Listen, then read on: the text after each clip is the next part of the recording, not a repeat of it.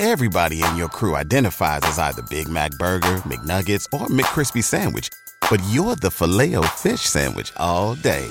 That crispy fish, that savory tartar sauce, that melty cheese, that pillowy bun. Yeah, you get it. Every time. And if you love the Filet-O-Fish, right now you can catch two of the classics you love for just $6. Limited time only. Price and participation may vary. Cannot be combined with any other offer. Single item at regular price. Ba da ba ba ba. Likely, if you're raising boys, they've already been injured.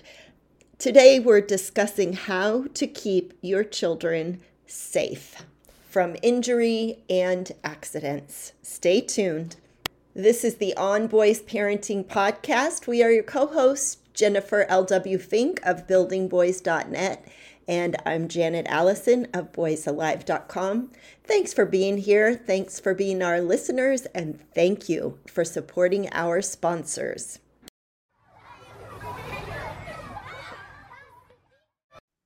Injury is the leading cause of death for people ages 1 to 44, especially for children. For kids ages 1 to 14 in the US, injuries cause more deaths than the next 10 leading causes of death combined. And guess what? At every age, males are more likely than females to die of injury, largely because they're more likely to experience injury, and the injuries they experience are more likely to be serious injuries. Listeners, you may know this. I have four sons. we have already had two broken collarbones, a broken thumb, a significant second degree burn, a nail in a foot, and multiple fishing lures in hands. Keeping boys safe is a top of mind concern for parents, especially moms. And we realize it's not one that we've talked about directly here before on the podcast. So today that changes. Joining us is David Schwebel, a psychologist and director of the Youth Safety Lab at the University of Alabama, Birmingham. David is also a dad, and he is the author of Raising Kids Who Choose Safety. Welcome, David. Oh, thank you. It's nice to be here. All right. I got to say this straight up. The title of your book makes me giggle a little bit because probably my kids are now teens and young adults, and I am fully aware of the limits of my ability to make them choose anything. and because raising kids who choose safety seems like such a high bar when there's the rest of the world. So, what's realistic in terms of kids choosing safety? We want kids and teens, and when they become adults, to choose safety without stopping to take risks. It's fine to have fun. It's fine to push the limits sometimes. On dirt bikes and snowmobiles, as Jen's kids often do. That- Thus, that the may be- broken collarbones. Oh, I, well, we, we we might want to come back to that. But yes, let me add the caveat, which is we want our kids to learn when that risk might lead to a broken collarbone. Mm-hmm. and to stop and think and say, yeah, I can ride the snowmobile and I can ride it fast and I can ride it up and down hills and I can have fun. But you know what? When I go around the turn, I'm going to slow down. And I'm also not going to do it after drinking and I'm going to wear my helmet. That is so great. And unfortunately, Janet, we've talked about this personally and we've talked about it on the podcast. There are so many kids, a lot of them seem to be boys who you can say it, you can say it, you can say it, and they don't get it until it happens to them. Now, I Mhm. will say, um, and I promise this whole thing's not going to be about dirt biking. Absolutely. Helmets, nobody ever argued about that. They all have on their helmets, they all have on their boots. I will say this since the accident happened and they know that some of their other friends had accidents, my children, now teenagers, young adults, they are independently purchasing more safety gear. It is possible to learn, it is possible to change. And I will readily admit, as an injury prevention expert, yes, mistakes will still be made. Mm-hmm. Yeah, but our goal is to reduce injuries. We're never going to stop every single injury. Even us thoughtful parents occasionally get nicks and cuts, right? I had a pretty serious thumb sprain, which sounds stupid, but it was highly painful. It very much interrupted my work, my life, my ability to function. And I mean, I'm a pretty smart adult, but I was hiking and there was ice and I overestimated my ability to navigate something. So, mm-hmm. yes, adults make mistakes too. We do. And our goal is to reduce risk, to choose safety, to choose the safer decision, and to help our children learn how to do that. You mentioned right at the beginning, we have to help our kids find this balance between being aware of, of the risks of injury so that they can take action to mitigate those and make choices balancing that with the risks of trying things stretching your horizons let's dig into that part because I think that is extremely challenging for families to navigate. You're right. So let's start with the trying things. The only way children can grow is to try new things. The only way you're ever going to ride a bicycle is to take that first pedal without someone balancing for you. Right? Way you're going to drive a car is to turn the ignition the first time. So everything we learn in life, we got to do for the first time. And part of developing the natural process of a child growing means they have to try new things. The second part is how do we let them try new things without hurting themselves? So I like to use an example on the playground. So all of us, most of us, have had our children try the monkey bars, right? They're hanging from the bars oh. and they're trying to go one after the other. I forgot to mention the broken arm and the monkey bar incident. that was my youngest. He was in first grade and you know, you talk about stretching your your capability he was a pretty capable monkey bar climber, but he decided to try and go from this one like four over. Uh-huh. what I recommend in that sort of situation is for parents to be like a gymnastics coach and spot your child, right?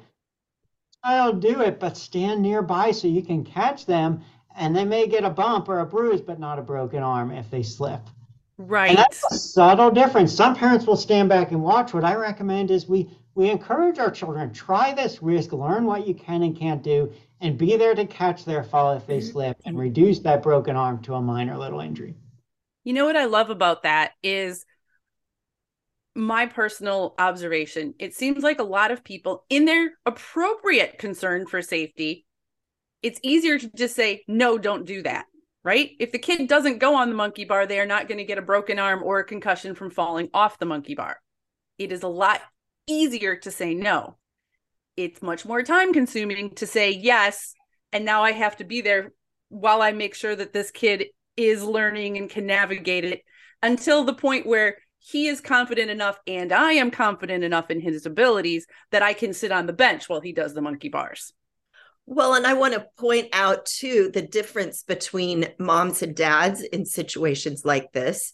That moms, in general, over my 20 years of working with parents, moms tend to err on the side of safety. Don't climb that tree, don't go on that monkey bar, or hovering a little bit too much. It's a fine balance. And dads tend to be the ones of like, yeah, climb that tree. Yeah, try those monkey bars and so, what I do is encourage moms if you're uncertain, if you're feeling anxious about your child climbing that tree, ask a man, ask a dad, like, how, you know, what's your risk assessment here? And typically, dads will be the ones that be like, yeah, try it. But the thing is, it's like, it's a continuum. And I think it's so much about helping our child trust their bodies so that requires a lot of movement and a lot of you know being out in nature and climbing over those uneven rocks and and as you said like making those mistakes a little bit but also being adventurous and willing to try and encouraged by the adults around them with this measure of of watchfulness that you're talking about I love it. I think your distinction between moms and dads is right. It generalizing a little, but that is the typical pattern, mm-hmm. and I absolutely agree. You know, I sometimes like to, to say I am anti bubble wrap. Mm-hmm. I don't agree that we need to bubble wrap. We, we, we can't always say no. We need to allow our children to grow and try things, but we need to do it safely. Mm-hmm work with a group in Scandinavia and they they encourage this outdoor climbing on rocks and climbing trees and they very much push it and that's kind of the more extreme level but they see success and they see the children grow and they're kind of the outdoors Norwegian type mm-hmm. culture and it works wonderfully and their kids grow up typically safely and typically to be a little more adventurous and take risks in all aspects of life. Mm-hmm. And you talk about um, your TAMS method, what I, which I want to get into. But as you're as we're talking about those Scandinavian kids and that safety and outdoors, I'm I'll say it. Jen's tired of hearing me talk about my grandson, but no, um... I was going to ask you to bring him up. Janet's got a, a, grandson who just turned one, David.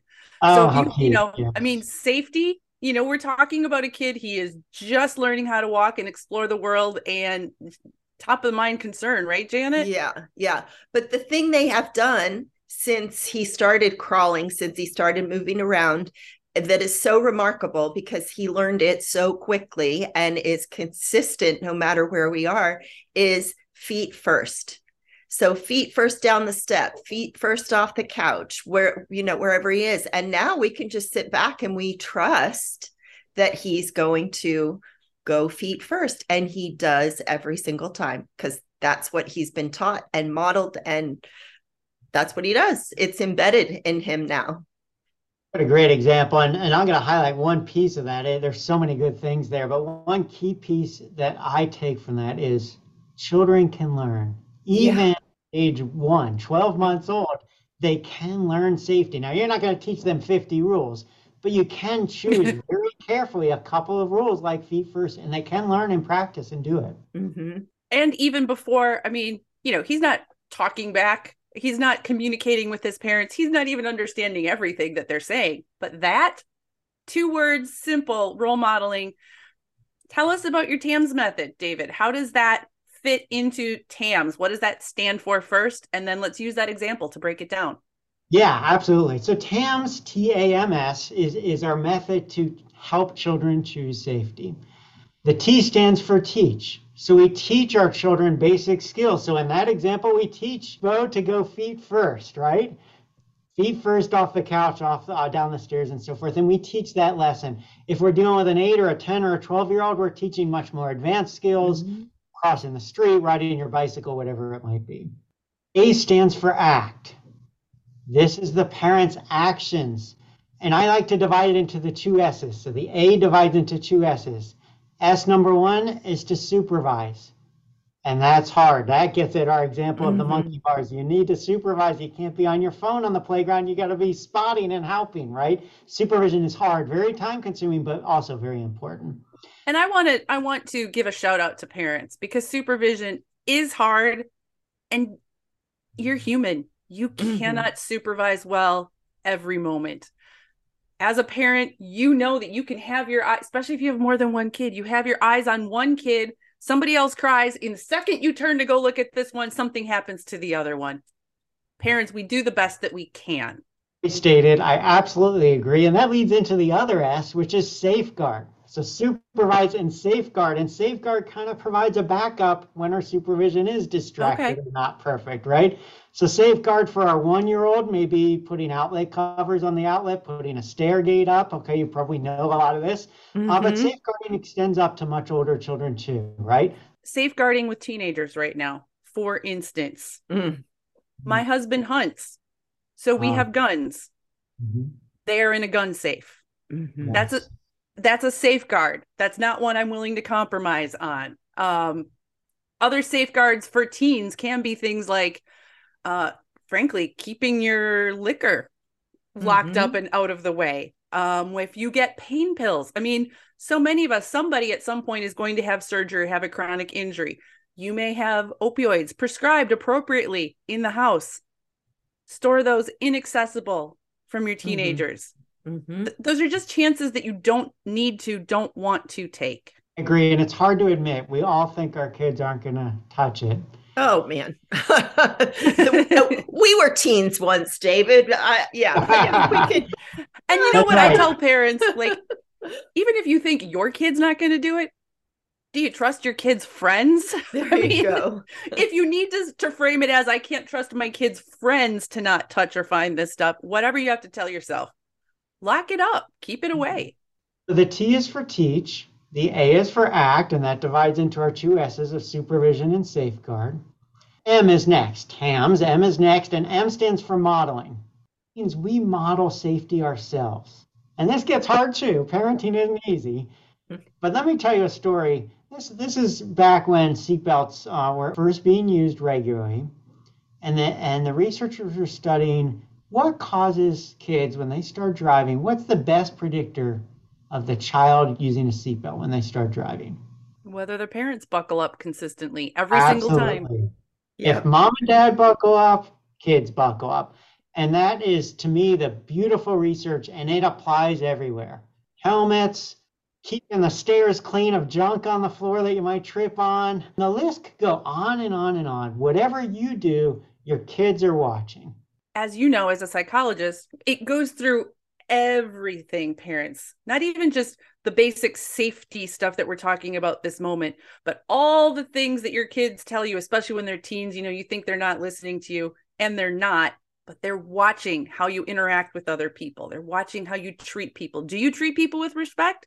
Because if you don't, all your words about treat people with respect don't matter. Do you drink in moderation or do you overdo it all the time? Like kids see these things, and research has consistently proven over and over again and again and again and again.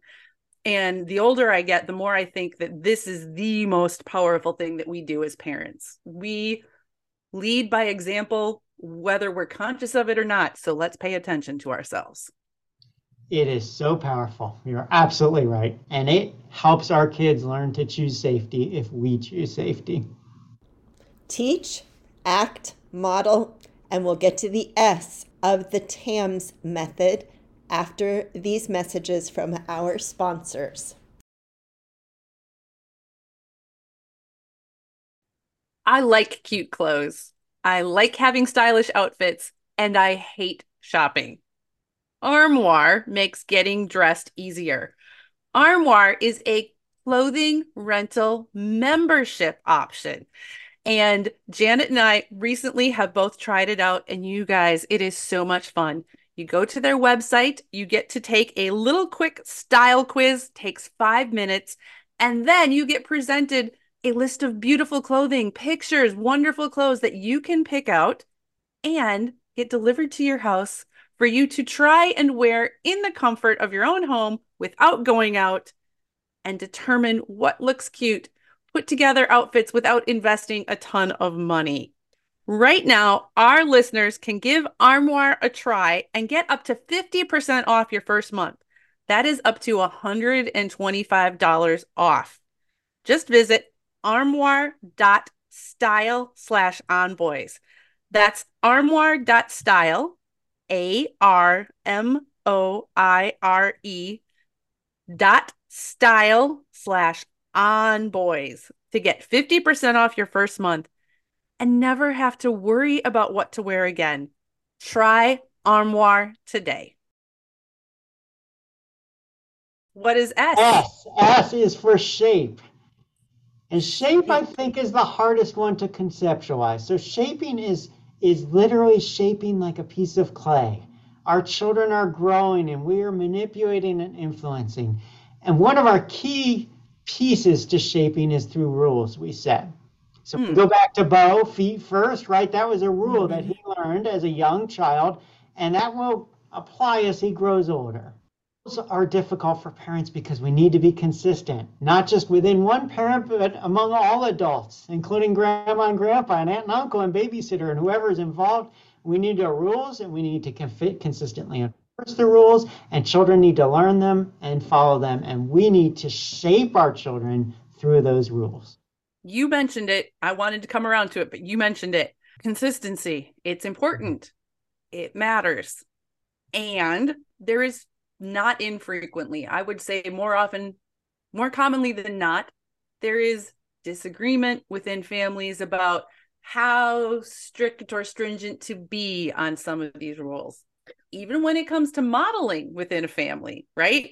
You may have one parent who's like, yes, we, we, all of us in the family need to put on a helmet when we ride our bikes. And we may have another parent going, we never did that. I'm fine. Mm-hmm. How do we navigate these things, David? I wish I had a magic solution. Wave the wand, and, and parents always agree.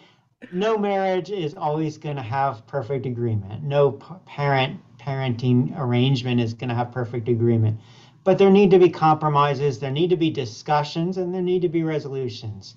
And I know it's easy for me to say that, it's harder to practice it. But the more that parents can do to work on to achieve that consistency, the, the more it's going to help your children be safe and, and, and help your children grow in, in the way you want them to develop. Well, and shout out to the parents who are parenting in two different homes. And that can mm-hmm. be really tough too for, you know, the mom can't see what's happening at divorced dad's house. And so, you know, back to hopefully there can be discussion and compromise and conversation about it, but it can be scary what are some things in your opinion david that are worth i don't want to say fighting for fighting is not going to resolve anything but you know there are some things you mentioned discussion and compromise so there are some things okay this is we'll find a compromise and maybe there are other things where it is so important to hold the line.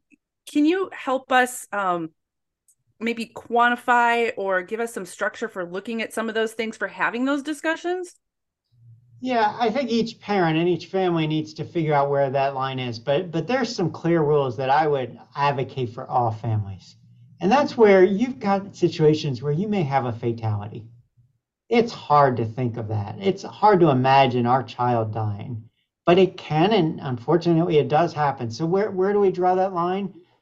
Medications need to be locked up for toddlers poisons, cleaning supplies, fuels. Swimming pool gates need to be closed and locked every time. Drowning is actually the leading cause of death for children age one to four, and swimming pools are a major risk factor in the yard.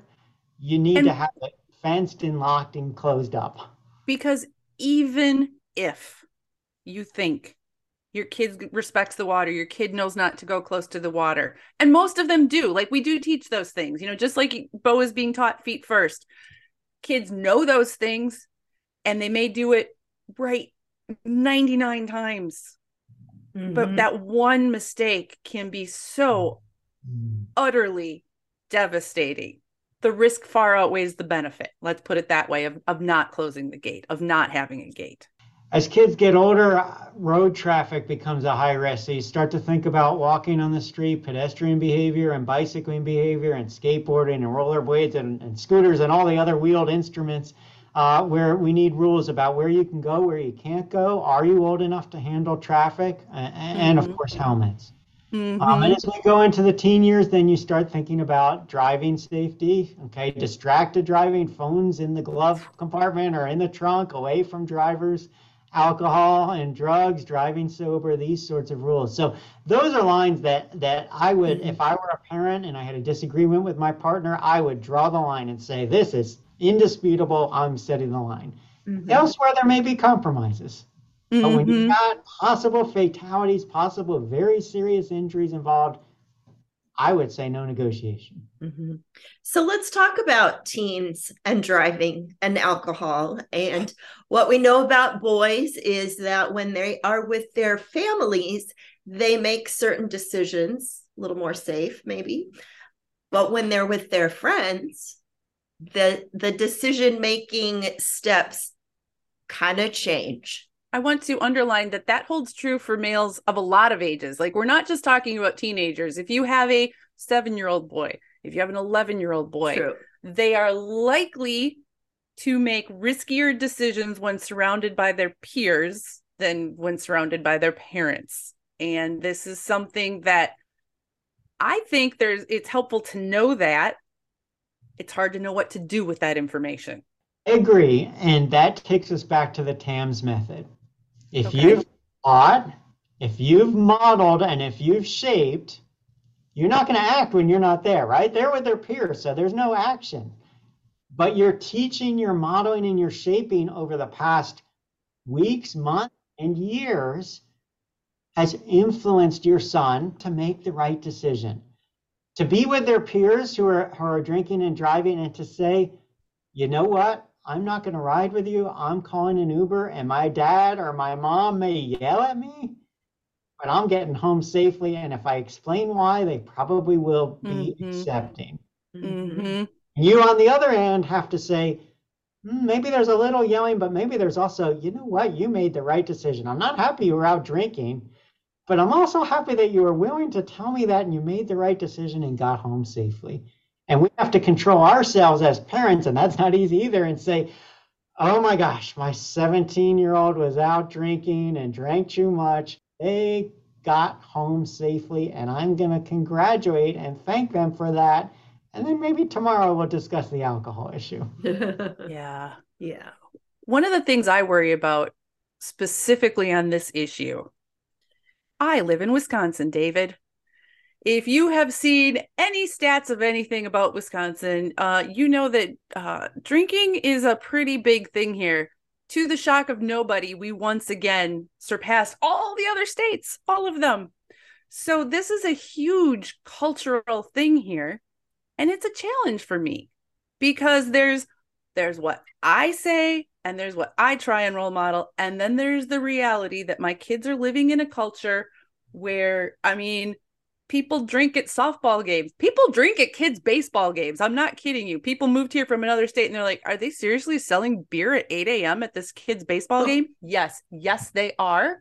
And we didn't know that was weird until you came here and told us that. Wow. Yeah, Janet, that's a thing. That's wow. a thing. Not everywhere, but wow. I, I, I can tell you where you want your kids to play ball if you want cheap beer and when. I'm speechless. So, Jen. David, we all live, you know, we have our family and that culture. And then there's the larger culture, which isn't always, especially boys, they get a lot of messaging about like, let's do some, as a woman, I call them stupid things, but they sort of get glamorized. Mm. How do we mm. talk about and help mitigate cultural influences? You know what? We're not going to change culture people are going to be drinking beer at 8 a.m. at a little league baseball game for many generations, and I don't think that's going to change.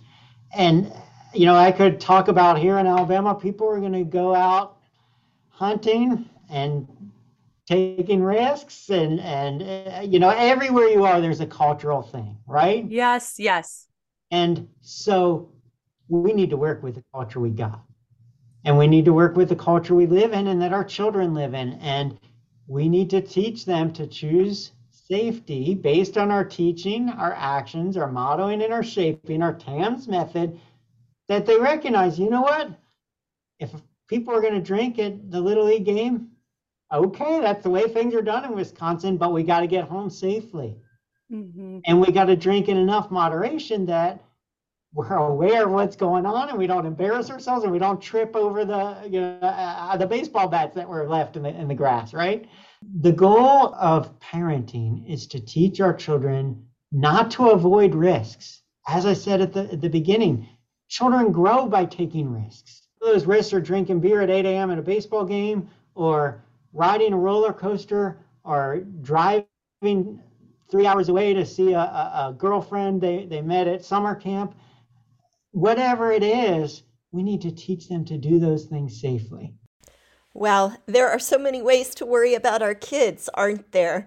And when we come back after these messages from our sponsors, we are going to be talking about the influence of media and the messages that your son hears often.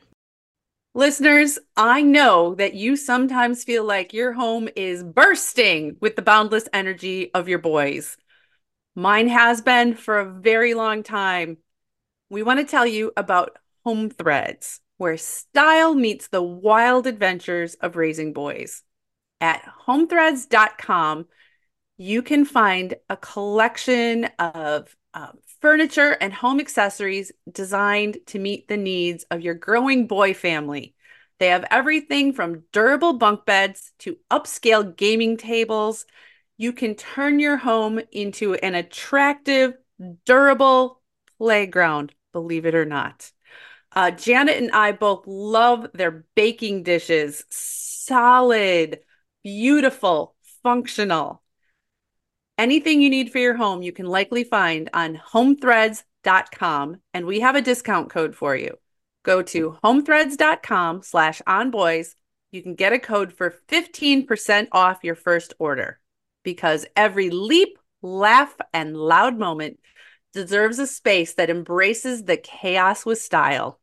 Home Threads, love where you live. Um, we've talked about so many other things. There's all kinds of messaging in our media. We live in it. We see it. It's the commercials, it's the music, it's the TV, it's what's online, it's what's on TikTok, all of that. There's a lot there that we don't necessarily want our kids exposed to, but this is the world. So let's use these mm-hmm. opportunities to talk about these things. I mean, the upside, air quotes, I've got all kinds of opportunities to talk about things that I see and choices and this is what happens when people get DUIs and this is this is somebody that was injured. These aren't pleasant conversations. Do my kids like hearing me talk about them? I can tell you absolutely guaranteed not. But they got to hear it. They got to hear it from somewhere. They need to be taught. They need to be modeled. They need to be shaped. You know, the media is a, a great question. So we're doing research right now in my laboratory on on superheroes. Ah. Excellent. Let's talk about that. Superheroes do superhuman things, right? Mm-hmm. They fly and they climb and they fight and they do all sorts of things that kids can't do. They don't even get bruises afterwards, David. They don't. In fact, they're usually portrayed as the hero. Yes. And it doesn't show them taking their ibuprofen the next day because they're so sore. not. and a lot of kids, I mean, Janet, your grandson, as he's growing up, right? There's a period where you're not entirely sure. I mean, you don't really know the line between reality and fantasy. My brothers, for a while, had my oldest son talked into the fact that he could fly. Poor oh, kid. He like he uh-huh. ran and he flapped his arms and he believed it. For, he was too old for this too. We won't go into that, but David, tell me about your research. Like, what are you looking at and what are you seeing so far? What do you think you might investigate? So the research, this research is focused on very young children, so ages three, four, five year olds. And what we're finding is that the media does influence them, and that won't surprise you. And that they do. The children who love superheroes, who watch superheroes, who, who wear superhero clothing and have the lunchbox and the cape and and the toys, they take more risks when they play and they sometimes it, pretend to be superheroes and they pretend to fly and they hurt themselves if you have a cape on and i don't care if it's a purchased cape or if you just took your blankie and tied it around your neck or tucked it in your shirt you are going to at some point jump off something right. to see what happens and to feel your cape flutter yes and so what do we as parents do we supervise, we safeguard. And so if you've got jumping spots in your in your backyard, do you need to put mulch or something underneath it so that that jump of Superman has a softer landing? Mm-hmm. That would be safeguarding, right? You know, you said something there that that triggered uh, something for me. If there are jumping spots in your yard, one thing that parenting boys has taught me is that they see the world differently than I do. Mm. They consider things jumping off spots that I never would have considered. I would think, looking at my backyard, okay, fine, the picnic table, right? You mm-hmm. know, the, the bench of the picnic table, the top of the picnic table. Sure. They see things like the top of the playhouse, which is, you know, 10 feet or more up in the air. What I am saying, parents, is this supervising your children and watching your children, observing your children also sort of teaches you what they see and where they look at. So, moms, I don't think you can entirely rely on what you think might be a safety hazard. Like, you got to watch and sort of see how your specific children are interacting with the world as well. Yes, I agree. And that might also lead to shaping and setting rules and saying yes. you can jump from spot A or B or C, but spots D, E, and F are off limits. Right? Yeah. For instance, when the kids got older and they thought it would be a brilliant idea to move the trampoline, which, you know, had a net around it and all that, um, mm-hmm.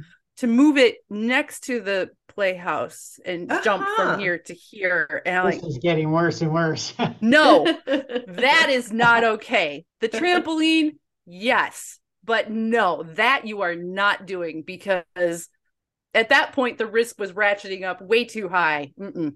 Oh, kids' brains are still developing to take it back to the science, and that won't surprise you. And their ability to judge that risk to judge that playhouse to trampoline to grass is just a bad idea. Right. It is not at the same level. They don't have the same brain as we do. Even in their teen years, their brain is nowhere near developed. the recent research suggests it may not be till the early 20s that that an adult brain is kind of developed. And so they are going to take risks, and we do need to intervene as parents and say, think about what could happen here. Let's change your plan. You can have fun, you can take some risks, you can jump like crazy on this safe trampoline, but not from the playhouse to the trampoline. Yeah. I will be honest, I invoked uh, my kids were older, remember. They were teenagers at this point. I invoked my liability insurance. You know what? Like they don't want to hear me say no, but if I say, "Hey, I can't do this cuz I'm not going to have insurance on my house and my car anymore." For some reason that helped. That worked. Because when you say that kids' brains are not the same as ours, they're not. And that is exactly why so often like I will look at my guys and I'm like like how did you think that was going to turn out? How did you even add up that you thought that would be a good idea because to us adults it seems blatantly obvious that this is mm-hmm. probably not going to end well. Sometimes we have to say no. And yeah. our kids are not going to like that. Yeah. Oh well.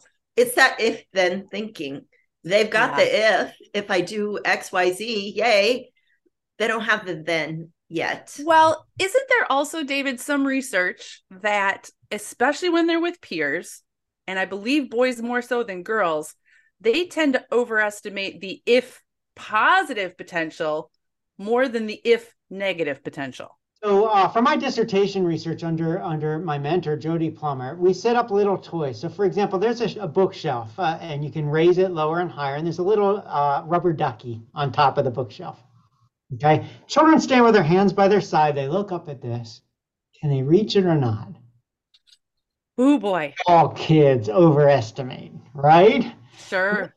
Gender difference, boys more than girls, but not tremendously slow, actually, surprisingly. Uh, definite age differences. Older kids are better than younger ones, but even college students overestimated what they could do. Guess what? More overestimation, more injuries in your history there's individual variation to this. Like some kids are especially more prone to overestimating. Others uh, maybe may even underestimate their abilities. Early underestimation, real, real cautious child. That does happen. Yeah. But there's a huge range in how much you overestimate. And there are many kids that do some, and some kids that are our risk takers yeah. always bad because they end up they get through life they might get hurt some and we teach them to not get hurt as often and what do they do in adulthood they choose careers that involve some amount of risk their mm-hmm. personality leads them into things that that maybe uh, you know i don't know uh, firefighters or or um or pilots or you know, I work with a lot of emergency room physicians. They like a lot of excitement in the emergency right? department. And they're so, crazy. Oh, I was a nurse. I am not the emergency department kind of person. I'm a let's get them up to the floor. You tell me what's wrong and I know what to, to look out for. And then I had four boys. That was maybe a bad choice given how I like to handle risk, but uh-huh. this is what happened we need those people we absolutely i'm i'm remembering we just had a incident here in oregon at the mouth of the columbia where it enters the pacific ocean a man decided to steal a yacht steal a yacht so he's hmm. out on the columbia bar which is notorious for it's just like terrible and he calls for help and so there's a coast guard of course and this guy jumps out of a helicopter and is swimming to this boat in these rough seas. And a huge wave comes and capsizes the boat. It's quite dramatic, but it's like we need we need people who thrive on that kind of adrenaline and love that kind of risk. And it's risk but it's also risk with safety. You know, they're not just throwing this guy out in the ocean to swim. He's trained and a ton of training, prepared, and I'm sure lots of risk assessment in went into that. So shout out to all of those people, male and female, who do those risky occupations. And you know, they were probably taking risks as kids because that's their personality. You said something about, you know, the anxious child. I want to touch a little bit on the anxious parent. And, you know, I can mm-hmm. hear, you know, just imagine some of our listeners listening to some of these stories and feeling some anxiety and over worrying, what would you say to those parents who are probably likely moms, not to stereotype, but might be moms of boys. Would first say I feel for you. I was an anxious parent as well. We all have some anxiety. And I think I would then say, remember your child needs to grow. Your son needs to grow up. And that's fun to watch. It's fun to be part of. And the best way to let your son grow up or your daughter grow up is to let them try things. Let them try things in a way you think they'll be safe. On the monkey bars, spot them. Crossing at first hold their hand. And then as they get older, let them look at traffic and tell you, I think it's safe now. Can I go? And you say, yes, you can go. And you walk next to them. And then you work up to maybe you're on the other side of the street, a residential street to start with, and a larger street as they grow older. And so you're working up step by step, and you're pushing yourself to say, I can get over my anxiety by letting my child do things in a way I can protect them, but also let them learn, teach them, supervise them until they can learn to do things on their own because they will. You're not going to protect them forever, right? They're going to be with peers starting in kindergarten, right? Yes. They'll be at school with peers. And so you need to work up and get them going. That gradual release of responsibility that you're describing is key to so much of this because we can and we have talked about some general guidelines, some pretty good hard and fast rules. Also, you have to look at your child. Every child is different in terms of their risk assessment, their personality, their physical and mental capabilities. Every parent is different.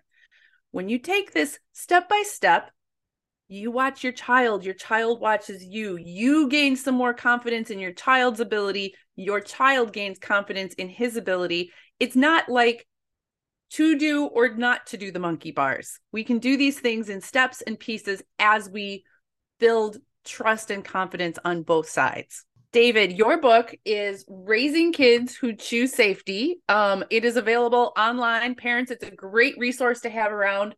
And I think that this could be a really good way to spur some of these conversations with, say, grandparents, caregivers, I don't know, your spouse, if you're disagreeing about some of these things. Yes, there's a chapter focused on your kids with other people like grandparents and babysitters because that raises anxiety. Mm-hmm. Absolutely. Let your kids take risks. Risks are absolutely necessary for growth, for enjoyment, for life, and teach and model how to safely take risks, how to mitigate the odds of something bad happening and increase the chance of this being a positive experience. David, thank you so much for your work with children, for making some time for us today. I look forward to seeing the results of your superhero research. Oh, thank you. It was a pleasure to be with you today.